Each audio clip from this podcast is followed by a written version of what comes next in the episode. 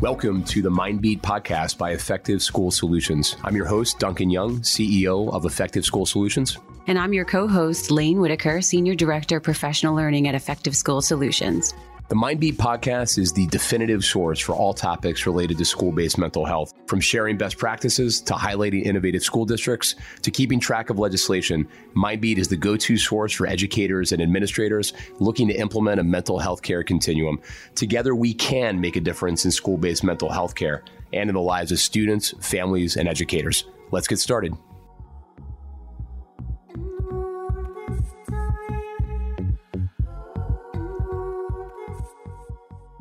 Hello, everybody. Thank you for joining another episode of the MindBeat podcast. I'm Duncan Young. I'm the CEO of Effective School Solutions. And I'm Laine Whitaker. I'm Senior Director of Professional Learning at Effective School Solutions. We have a fantastic guest today, Dr. Dorothy Espelage, who is a distinguished professor, actually, at the School of Education at the University of North Carolina at Chapel Hill. She is going to be joining us shortly. My alma mater, UNC Chapel Hill. For those of you watching this on video, you can see I'm honoring both UNC and Dorothy today by wearing my UNC swag. Go Tar Heels. Laine, how you doing? I'm doing really well today. I'm feeling a little better. I was a little under the weather this week, but I was saying earlier to someone else that I'm grateful it was just a common cold, that's still out there. There's so many other things that could have been a lot worse. COVID, RSV, strep, all these other things. So I'll take a little bit of a common cold, Good stuff. I was able to still work, and it's just, heavy head and sinus pressure. You may hear a little nasally tinge to my voice, but I'm working through it.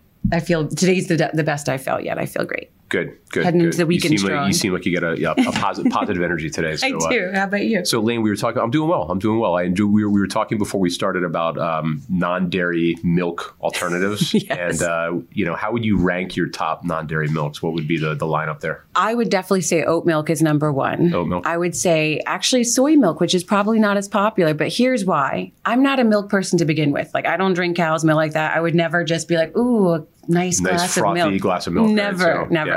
It's not 1960 anymore. Right? No. I mean, I was one of those kids. My parents didn't force me to do it. I remember I'd go to some people's houses and they'd have like spaghetti, but also a glass of milk. Yeah, and I'd be like, I can't drink this. Right. I can't drink I wouldn't even drink the milk at the end of the cereal. Like, that's not my thing. So then I was also gave birth to a child who has a very serious dairy allergy. He cannot have any type of milk, butter, cheese. So we really didn't have much dairy in the house the last, 18 years. And so when I was cooking with a dairy alternative, I didn't want like a nut milk like almonds or something to change the flavor of what I'm cooking. So I found soy milk and oat milk had a similar consistency and very little taste profile, so it didn't alter anything that I was doing. So that I would say, and you said three? Maybe cashew milk? Is that a thing? Is that real? Oh, no, coconut milk. Forgive me. I love coconut milk. Yeah. I do love coconut milk. I like to make my smoothie. I do all kinds of things with coconut milk. Yeah. Coconut milk smoothie. I feel like the coconut has really seen like a rise in the last decade. Like coconut water didn't really exist before, I feel like 2010. And now it's like a very refreshing kind of a post-run beverage, things like that. So I would agree. It has a lot of electrolytes and stuff. Yeah. 21st century is the century of the coconut, I think. So coconut milk is bomb. I do like that. Or water, whatever it is. Coconut products are good for me. I really enjoy them. All right. Well, why don't we jump in? I'm really excited to speak with Dorothy, and we'll get started with our top three list for today.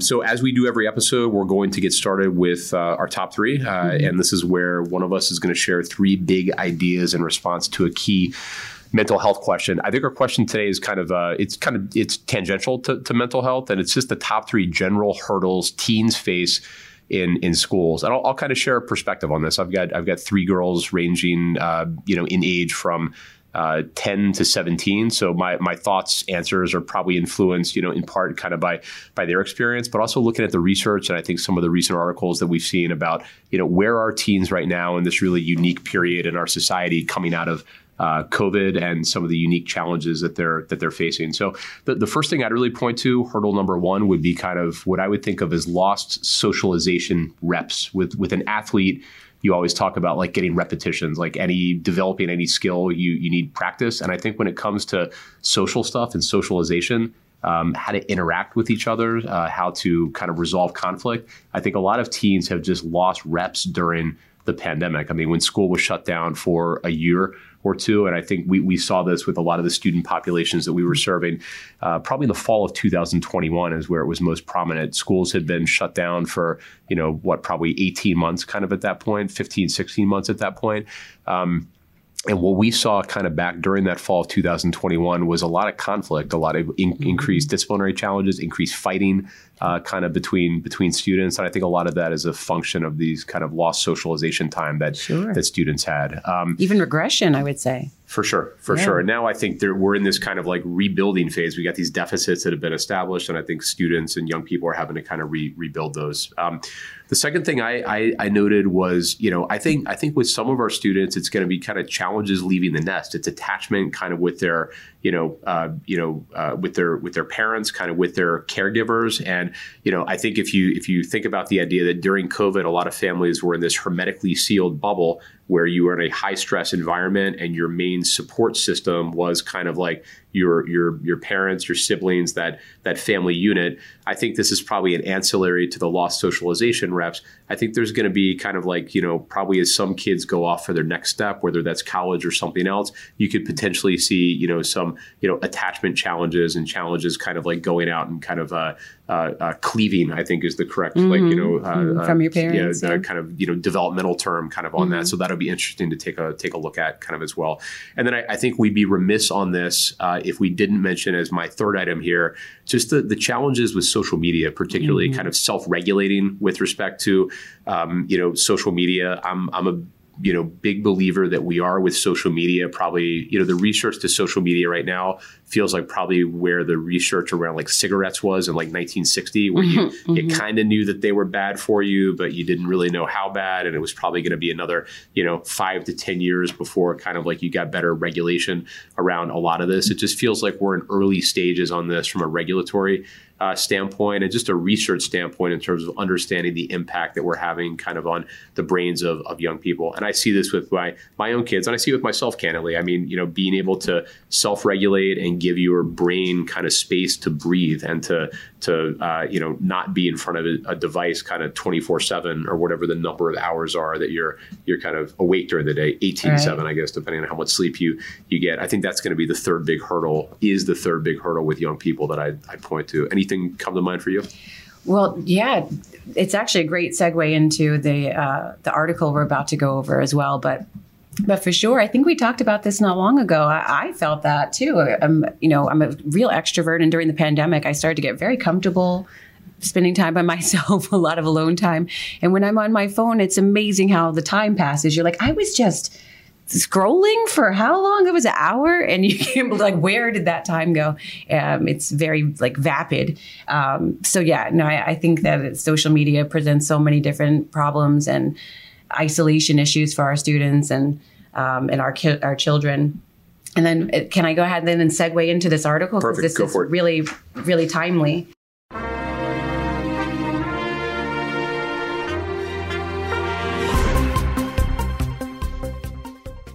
So the article that I wanted to bring up today is called Social Media Often Makes Teens Feel Even More Alone. So you see that really just speaks to what you were just talking about.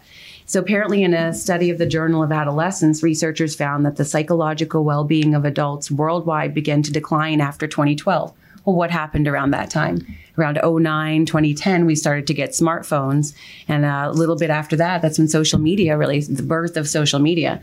So, apparently the connection with dopamine and getting likes on social media. And for young people, that is much worse, the feeling of, when I just posted something, there was not enough likes, or comparing it to somebody else's post can really wreak havoc on their self-esteem. So basically, the article was saying it creates feelings of isolation and loneliness, even though a lot of kids seek it out as a way to be more connected, which is ironic.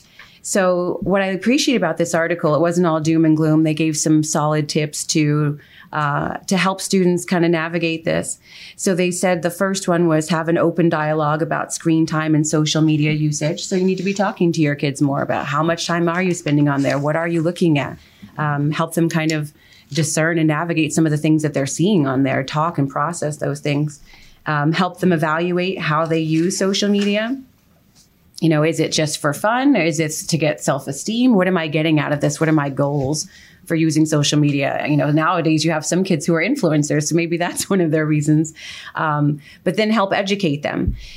Be a good example. You know, as we talk about our kids with phones, we might be a little addicted ourselves. And I you know, am smiling. I say that very tongue in cheek. Might be. It's not really the word. We're all addicted to our phones. I have to admit, I definitely go to bed with mine as well. So we need to be a good example for our kids and showing them how to, you know, be good stewards and, you know, spend a reasonable amount of time, do what you have to do and get off and go do other things. Go outside, go be with nature, go talk to real people. And then set practical time limits and goals. So I thought that was nice that, you know, while the article was informative, it can leave you feeling really depressed, a little despondent about the state of affairs. So I do appreciate those tips they give to help, you know, make it a little bit better for our kids, you know, dealing with social media, navigating that world. Yeah. Mm-hmm. And I think it's going to be interesting. I feel like I have seen a lot of articles recently on both federal and state level regulatory things that are going to be taking place here. I think the challenge here, though, is I'm concerned that this is not a problem you can legislate away, right? I'm not sure there's a, you know, it's so immersive. Technology is so infused in every aspect of what we do. And it's really positive. We don't want to go back to living in the 1850s and kind of, you know, there's, you know, it's obviously intrinsically, you know, kind of in there. What I'm really interested in seeing is what is the trajectory going to be with our young people? What's the trajectory with our society? And what are the implications, all the second order effects here that could be taking place in terms of how we deal with each other as a society, what our political discourse looks like, right? Because if we're all kind of in our little echo chamber of our phones, is it more difficult to find common ground with folks who come from different backgrounds and might believe different things than we kind of believe? And I don't know. It seems like in some ways we, you know, there's all these kind of ancillary effects that we've got to pay attention to. And these are really challenging issues. We could have a whole separate conversation and maybe some future guests talking about solutions on some of these things. You did hear, though, I think, I don't want to misspeak, but I think it's Portland, a school district in Portland is suing all the social media outlets as well. They're saying that it's causing all kinds of problems with mental health in their schools. I agree. I know that one program I worked at, my principal just said, we're not doing phones anymore. And so we collected them at the front door. Kids were able to get them. They were in envelopes on the way out. It was funny. Our office manager said she'd hear all the ringing and the dinging and the notifications, the all day and the envelopes. But they weren't fighting because of something they just read on social media that this girl posted or that person posted or whatever. And so it just made for much more, for an environment much more conducive to learning rather than worrying about what's on my phone. And I do see that as we coach across the country, individual teachers will say, I'm not going to do it. But I've yet to see a district or even a whole school that just says we're not doing that anymore. Right. And I don't know what the fear is. There may be the fear of backlash from parents, but I just feel like that's one place where the phones don't belong. If we can get our kids to get rid of the phones during school time, and then maybe you have a little bit more chance of having parents regulate their usage when they're home. All I can think about as you say that is the poor office manager who has to listen to the hundreds of phones every day. Exactly. I feel the mental health of all the students has improved and her mental health is declined. Or her mental health has declined kind of precipitously. She would beg them to turn it on silent. Please put it on silent. Got it. I think that was their punishment. Oh no, I'm going to find the most annoying song to play or something. Oh my gosh. Because you took my phone. Because it's not just a ring. It's the little guitar riff. All of that. All right. Well, let's get into our guests. I'm really excited to introduce our guest today, Dr. Dorothy Espelage. She is the William C. Friday Distinguished Professor of Education at the University of North Carolina at Chapel Hill. Dorothy's research focuses on transplanting empirical findings into prevention and intervention programming. She's the recipient of the APA Lifetime Achievement Award in Prevention Science, the 2016 APA Award for Distinguished Contributions to Research and Public Policy, and is a fellow of APS, APA, and AERA. She is a research machine. She's an elevated member of the Research in Public Policy, a fellow of the APS, the APA, the AERA, an elected member of the National Academy of Education. And she has authored incredibly over 300 peer-reviewed articles, 80 book chapters on bullying, homophobic teasing, sexual harassment, dating violence, and gang violence. She is known as a national expert in a lot of areas. I would say bullying is really one of the areas that she is really looked upon as kind of one of the foremost experts in academia. And we are incredibly excited and honored to have Dorothy with us today. Welcome, Dorothy. Hi, Dorothy. Thank you for having me. Hi. So, Dorothy, tell our listeners a little bit more about your role and what the focus of your specific areas of research are. Yeah, so which is amazing to say, for 25 years, a quarter of a century, I've studied bullying in K through 12 settings, but more recently extending that to higher ed too. So I would say K to 16. And I started this work in the early 90s. So you were talking about, what was happening in the early 90s. Early 90s email came out, right? Mm-hmm. And so I studied bullying in the context of face-to-face. And for the last 25 years, we've tried to identify, who it is, or who's engaging in the bullying, who are the likely targets of this behavior. At that time, in 91, when I started this work, there were 3 articles written on bullying out of the United States, and that was largely in special ed. So it was at that time, we just saw it as a rites of passage. It was just part of growing up. I had pushback even trying to publish articles on bullying. I was like, isn't this just aggression? Isn't this just what makes boys grow into men? So there was a good decade where there was just a resistance in this country. I wasn't invited to keynote. No one had bullying as their topic in these conferences. And then slowly we started to add to the research literature such that there's almost like 5,000 articles. We've contributed 300 of those, right? That really pointed to the detrimental mental health outcomes associated with both those. Those kids that engage in bullying are what we call perpetrators sometimes, or those that are the victims, but also those kids standing around watching it, the mm-hmm. bystanders mm-hmm. who we want to move to be allies.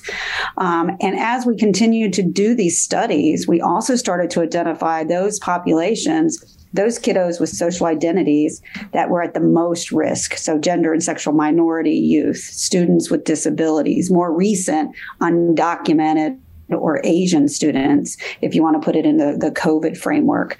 And so so there's no argument now. The meta-analysis and the research is very clear that there are serious short and long-term outcomes for bullying involvement, for all of those involved. And so we were just able to convince the federal government to put some money behind preventing this, and have done a number of serious, large randomized clinical trials to evaluate social emotional learning and peer-led programs, and also leveraging technology too. So that's a lot. I'll stop there because, again, it's been a quarter of a century of work. So it's a lot to talk about in 30 minutes. Yeah. Do you think that we were just talking about social media, and I know there's so much bullying that goes on online. Do you think that that's also part of what made this area of research, something that people want to talk about now? Yeah, absolutely. We have to think about, for the longest time, we have argued in our research, and we show that the face-to-face bullying, at least pre-COVID, face-to-face bullying was really highly associated with mean and cruel behavior when kids engage with social media. So we knew that there was a connection. So we still argued to schools like, please, it's not all just the technology. These kids also need to have social skills, instruction, life skills, social emotional learning, those, so that they can interact to reduce the likelihood that they would be mean and cruel in social media. Now, from COVID, we know from the national data that face-to-face bullying went down because there wasn't a lot of face-to-face instruction and interaction, but cyberbullying and hate and cruel behavior spiked during COVID, both for adults and kids. And so when I heard you talking about social media, I think it is going to be critical that we continue to have congressional briefings with the leaders of the social media frameworks there, hold them accountable for implementing safe, and precautions. I'm on the advisory board for TikTok, so I get to see the inner workings of what even TikTok is doing, which I can't talk much about, which is fascinating. fascinating to watch the news and know what I know, and know what people are not telling you about TikTok. And TikTok, and I've worked with Facebook and Inspire Ed and others, are really trying as much as they can to educate parents, educate kiddos about creating safe spaces. Lots more work that needs to be done. You can only have so many moderators on these social media outlets, and things get through. And then unfortunately, some things get through that can damage kids and their perceptions and their self-esteem, as you said. One example is we have an increase in eating disorders. I studied eating disorders 30 years ago, right? And then we had that under control. Certainly there were still body image issues, but full-blown eating disorders really went down. And now we see a spike because we have communities on these social medias that are promoting this type of behavior. It's, you know, pro-anorexia, for example. That wasn't new to websites. But now, because the TikTok and other platforms are just so fast and they can't keep up with what's on there, the messaging gets to kids quickly. So that's just one example where we're going to really have to track what it's like for kids and their brain development as they interact with this technology. So, Dorothy, what do you see as the linkage between what does the research indicate in terms of the linkage between bullying and mental health? And I guess you could look at it two ways, right? Is there, you know, is the presence or absence of a mental health challenge more likely to lead someone to bully, to be a perpetrator? And then I think there's the probably more obvious piece, which is kind of the mental health, you know, linkages between being a victim of bullying. But could you talk about like what the research indicates maybe on both of those? Yeah, absolutely. So we do what's called meta-analysis, right? So to summarize the extent to which, so that question of if you're victimized through bullying, does that impact your mental health? The best way to answer that is to summarize a body of literature. So not just one article, but summarizing, it's kind of the gold standard. And so what we find there is that if you are chronically victimized, where that goes on for a long time and it's not addressed through prevention or intervention, 30 years down the road, you're more likely to have a major depressive disorder as an adult, right? And so we find that very similar depression, anxiety, suicidal ideation, even within the few months of being victimized, is a cause for concern. Now, there's not a causal relationship. So bullying, victimization itself doesn't cause you to be depressed or anxious. But what it does is it contributes to a sense of isolation, lower self-esteem, which then fosters depression and anxiety. And because we have such a crisis and the lack of school-based mental health, and with the exception of some of the work that you're doing, one that's unaddressed, that depression and anxiety, it exacerbates, and unfortunately, we have the highest rates of suicide attempts and death by suicide in this country at this point. What's interesting about those kids that engage in, or the perpetrators of it, is that they really don't have long-term impacts. We haven't studied them as much, but it doesn't look like that depression and anxiety holds for those perpetrators. Got it. Yeah, that's really interesting. I mean, if you think about it, I kind of think of being a victim of bullying as a form of an adverse childhood experience, right? And we know all the research and linkage between, you know, ACEs and negative effects later in life, including kind of mental health challenges. Is that the right way to think about it? Absolutely, Duncan. So David Finkelhor out of University of New Hampshire has proposed for the last decade that bullying, victimization, and other forms of intimate partner violence and other so bullying itself should be an adverse childhood experience. So I think you're going to start seeing that as one of those ACEs. Got it. Yep. So what would you say is the state of school-based mental health today then, considering, you know, all of these different issues? You've got social media, you've got the bullying, you've got, you know, the recent pandemic, the isolation. What is your estimation of the state of mental health in schools? Yeah, recent research that has come out even in the last week is indicating that the mental health concerns associated with children and adolescents is it's problematic, extremely problematic. And they also, what we know is that the school-based mental health services differ across, as you know, in the work that you do, districts, states. Yes, we have lots of funding from the federal government to address this, but how are we going to implement that and integrate with all the other programs that are happening in the schools is the big question.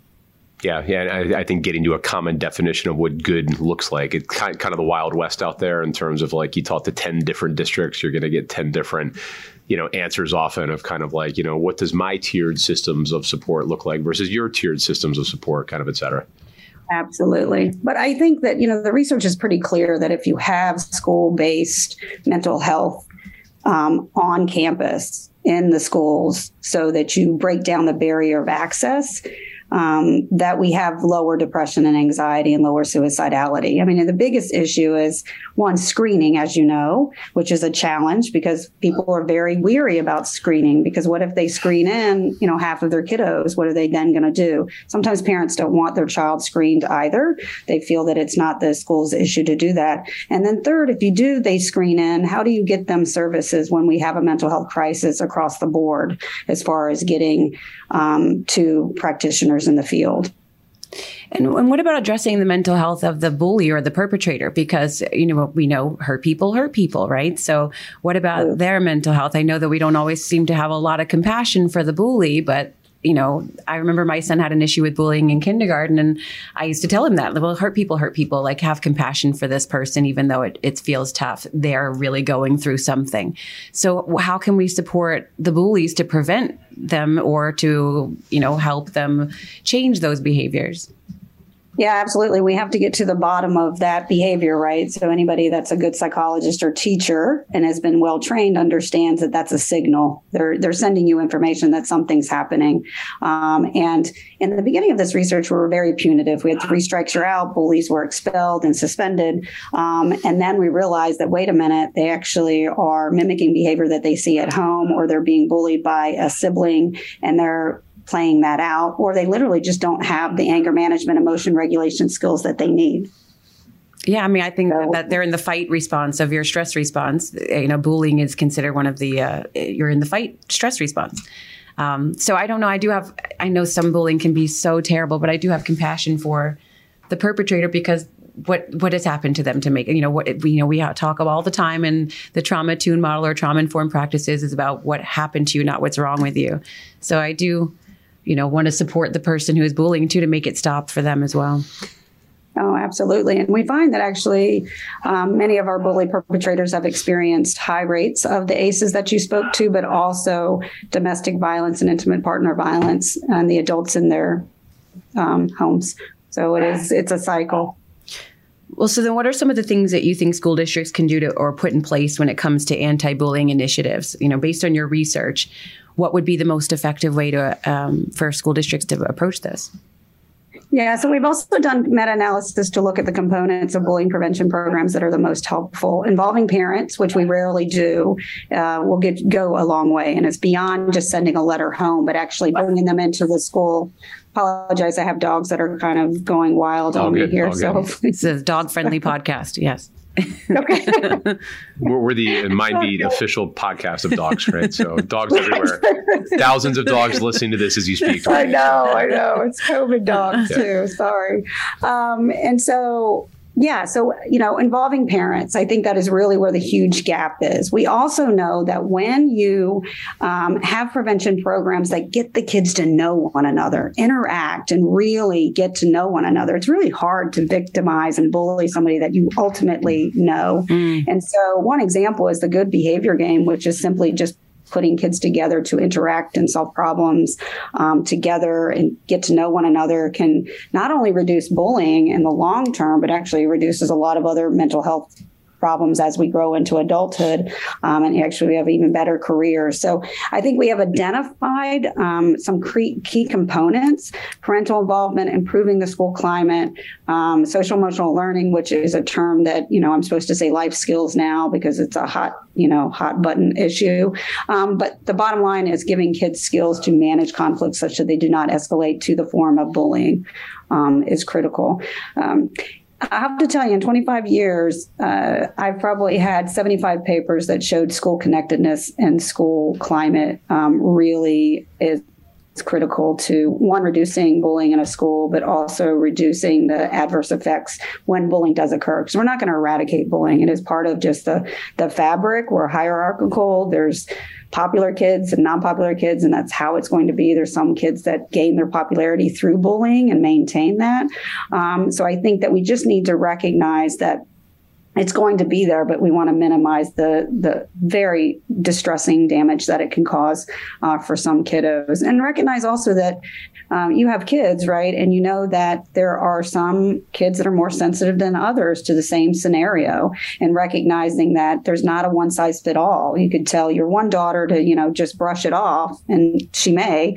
Your other daughter may be very sensitive and has to really talk this through and really work on some damage that might be happening when there's some bullying or relational aggression or those types of things.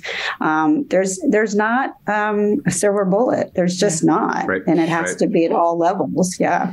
Did your research show anything about the benefit of maybe mindfulness or emotional regulation as a tool? Because when we are really, part of, especially for myself in my position, part of our coaching is really to help implement resets or, self-regulation practices throughout the day. And a lot of those studies have shown that it builds compassion, empathy in students, just sort of that more likely to respond rather than react. So does that have any effect on bullying? Or did your research look at mindfulness at all as a solution? Yeah. So there are a number of meta-analyses out there, and we currently have a grant from the AIR Foundation that is actually showing that mindfulness, which is broadly defined, but let's just say breathing exercises or resetting or growth mindset, those types of things, whatever the procedures are, huge results as far as reducing mental health challenges. And it looks as if reducing bullying and other forms of aggression and conflict. And certainly I can share those with you. It's amazing how many mindful interventions are being used. And it's in K through 12 settings, as well as we're using it at UNC Chapel Hill through our Sources of Strength training, which is really about identifying those moments that are challenging for you and doing simple things to reset. Which we all do, right? Whether it's closing your eyes and just counting. And kids say this. So we're developing a text messaging program now called Bully Down for middle school kids. And we're learning from the middle school kids exactly how they regulate. And they talk about the counting, and they talk about art and journaling and self-compassion journaling. And so taking a lot of what we know from, I would say, public health and the medical of chronic conditions, and drilling it down to the K through 12 and giving kids those life skills early as soon as possible, right? Pre-K, and continually training them to have those tools in their toolbox to use, because life is going to present challenges over and over again. And we need to have the ability to regulate. Yeah, kind of building those resiliency skills kind of over time. So absolutely. So Dorothy, if we kind of raise up a level, what do you've been in a couple of different academic institutions, I think more than a couple over the course of your career. What do you see as the role of academia when it comes to achieving kind of more systemic change in school-based mental health? Do you have examples of kind of good kind of partnerships between academia and kind of community-based organizations, the kind of for-profit sector? Like, what does good look like when it comes to kind of academia really moving the needle and translating research into practice?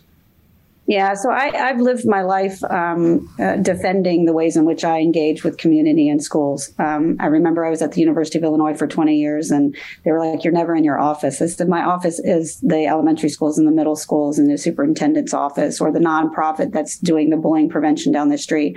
I think we owe it to society to get out of our offices, especially in this space. There's a lot of academics that just want to sit in their office, analyze data, and write their journal articles.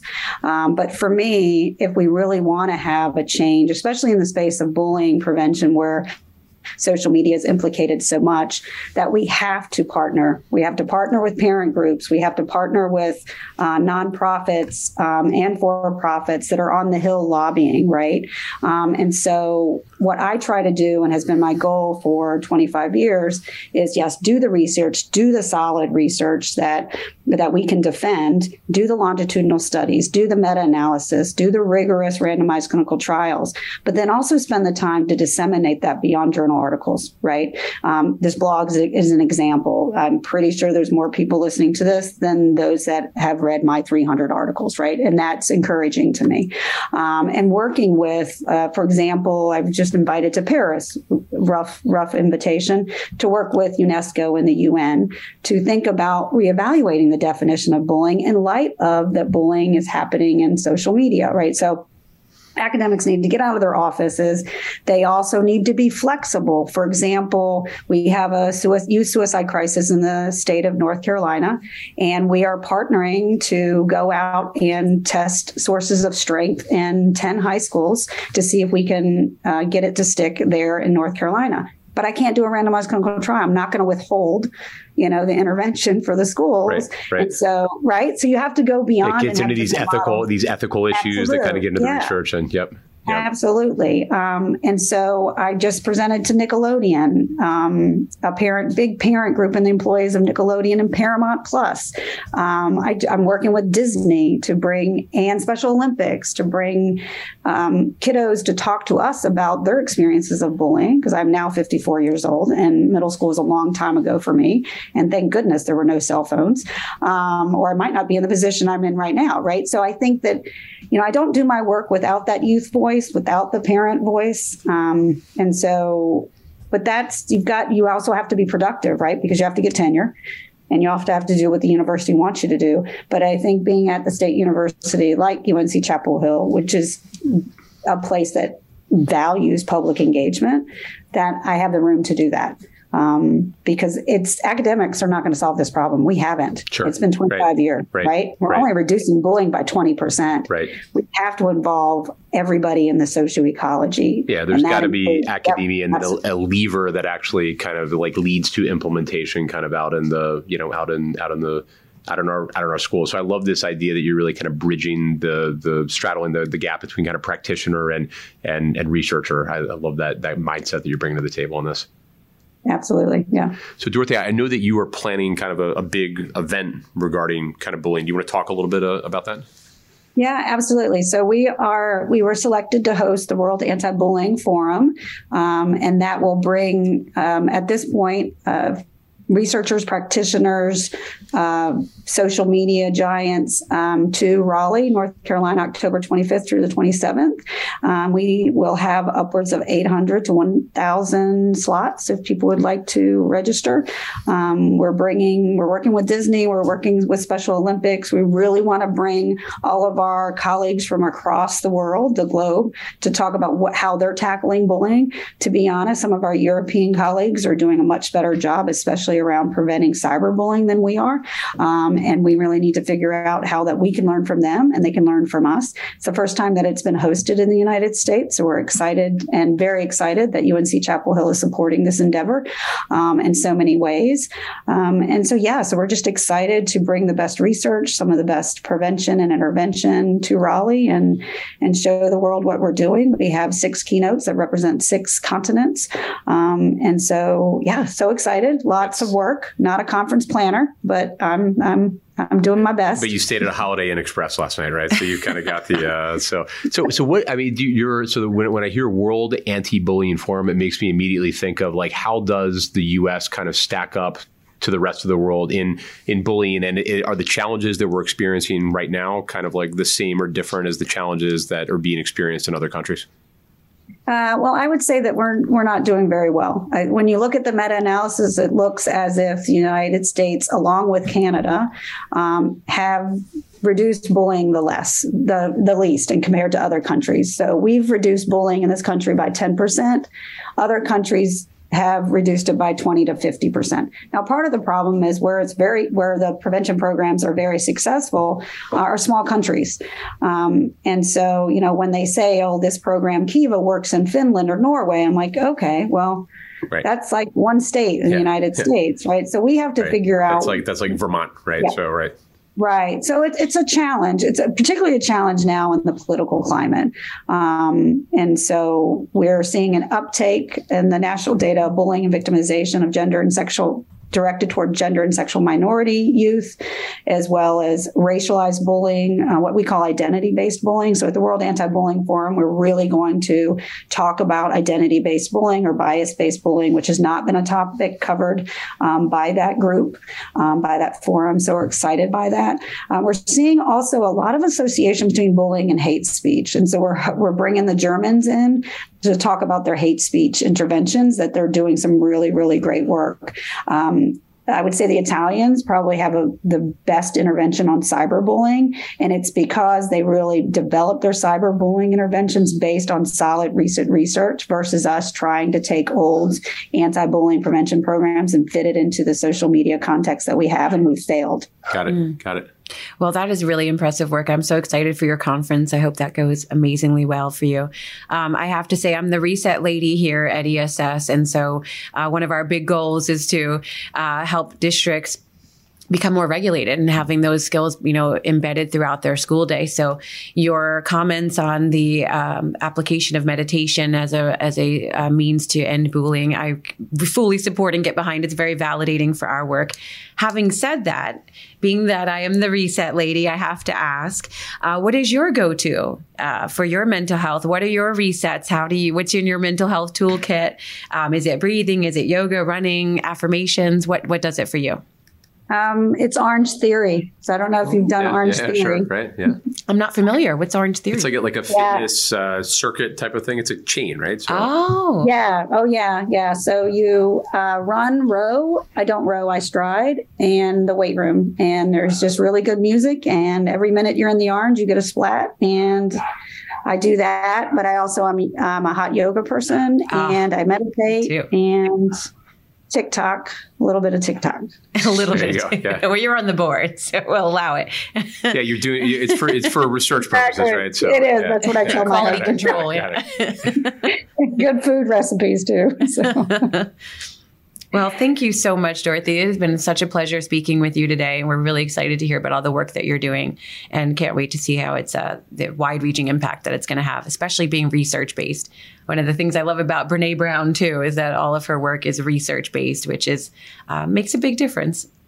Dorothy, so Absolutely. Great to see you again. Thank you so much for being with us. Really an honor and a privilege, and just congratulations on all the incredibly impactful work that you're doing, and good luck with all of the initiatives, including the World Anti-Bullying Forum. Sounds incredibly exciting. Appreciate it. Thanks again for being with us. Take care. Thank you so much. Thank you. Bye. So, Laine, let's wrap up. What inspired you this week? I actually was really inspired by, I got an email the other day from one of our coaches out in California who's doing amazing work with resets, speaking of the resets.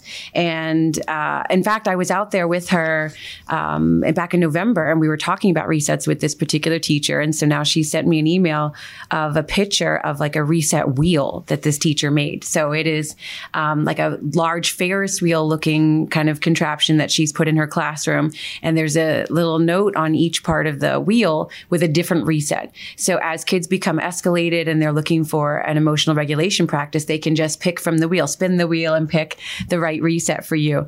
So I just applaud the creativity of our educators. I say all the time, if you give an assignment to an educator, they're going to get so creative with ways to accomplish that task, and it never ceases to amaze me. So kudos to this teacher out in California. I thought the reset wheel is wonderful. I sent it out to our whole team. I hope that it inspires other coaches that we're working with, other champions in the schools that we work with to come up with similar things, or to feel free to use this tool created by this teacher. So that inspired me, that we're all going to continue to learn how to reset to our greatness, emotional regulation skills that I know that excites me. That's great. No, thanks for sharing. So. Yeah, so for me, I had a chance to be in Los Angeles this week at a National Governors Association convening on youth mental health. And so the way this works, every year a governor is appointed as the chair of the NGA. This year it's Governor Murphy from New Jersey, where we are based. And the chair has the ability to choose a theme for his or her tenureship as the NGA chair. And Governor Murphy have identified youth mental health. And so he and the First Lady were out there. Governor Polis from Colorado was out there. And you had this incredible group of, probably 50 or 60 kind of thought leaders in the youth mental health space, and also in the maternal and infant health space, which is the First Lady's kind of, you know, big focus initiative. But the theme this week was stigma. And so it was really, really interesting to hear a lot of comments about, you know, programmatically, how do we kind of reduce stigma? How do we talk about mental health challenges and ways that kind of,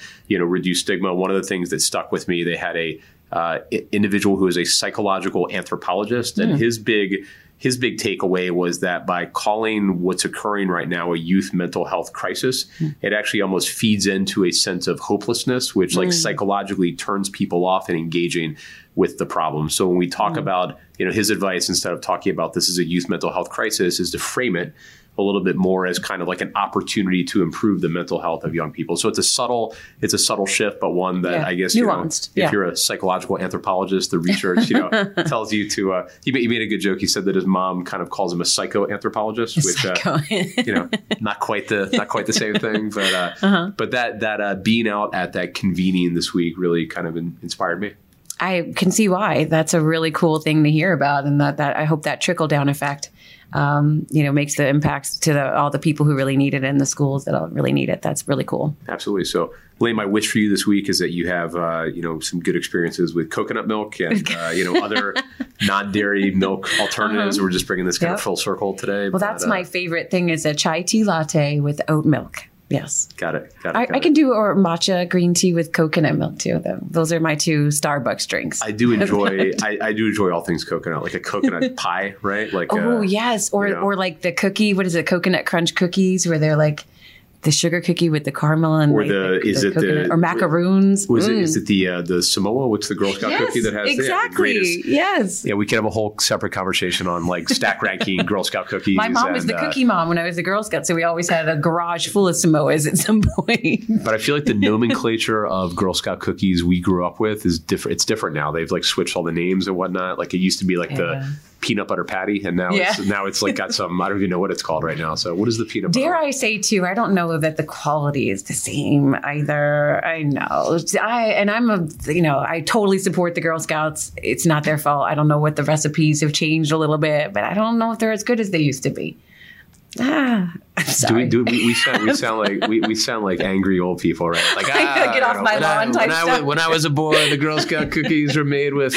We knew how to make a Samoa, real whole milk and thin mints and all of that. Yes, we had the dosey dough. That's what I like. The peanut butter cookie too. That was good too. Do they still have these? I feel like when I see them selling out front now of a grocery store, it's like completely different cookies. No, I need like a cookie key or a cookie legend that like says, "Here's what the Girl Scout cookie used to be called. Here's what it's called now." That's a great idea. I need like Duolingo for Girl Scout cookies, right? That's what I'm looking for. So, all right, Laine, on that note of minutia based banter, why don't we wrap up this latest episode of MindBeat? Thank you to everyone who has listened. As a general reminder, you can find all of the articles as well as links to information about our speakers on the. In the information section of the podcast website, MindBeat website. We don't really have a MindBeat website, do we, Laine? We don't. We have to get on that. Yeah, we do. Okay, yeah. That was a very convoluted explanation of how you can find additional information. Go to the ESS website. You'll find great information there, www.effectiveschoolsolutions.com, or look for us on Spotify, look for us on Apple Podcasts, all kinds of other podcast delivery sites, mechanisms, etc. Thanks, everyone. Have a great day. Thank you. Thank you for being with us. The MindBeat podcast is a production of Effective School Solutions. MindBeat represents the opinions of Duncan Young, Laine Whitaker, and their guests on the show. The content here should not be taken as medical advice. The content here is for informational purposes only. Please consult your healthcare professional for any medical questions. This podcast should not be used in any legal capacity whatsoever, including but not limited to establishing a standard of care in a legal sense or as a basis for expert witness testimony. No guarantee is given regarding the accuracy of any statements or opinions made on this podcast. If you or someone you know is experiencing a mental health crisis, please call the 988 Suicide and Crisis Lifeline, the SAMHSA National Helpline at 1-800-662-HELP, or your local healthcare provider.